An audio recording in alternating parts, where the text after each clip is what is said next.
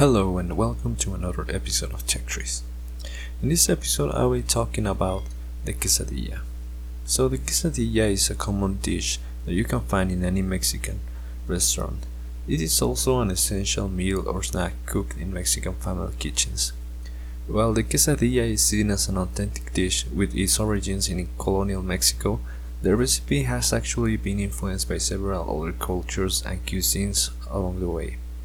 And for those of you who are unfamiliar with the quesadilla, this is a modest corn or flour tortilla that is filled and grilled.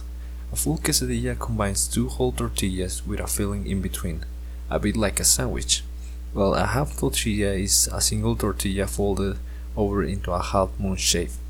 Quesadillas are filled with cheese, but not always, and other savory ingredients such as meat, spices, and vegetables before they are grilled.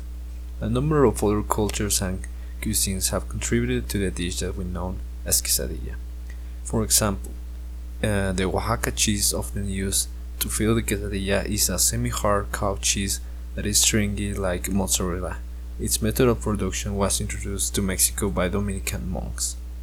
So now you know a little bit more about the history of the quesadilla. I hope you are not hungry. Thank you so much for listening. Until the next time.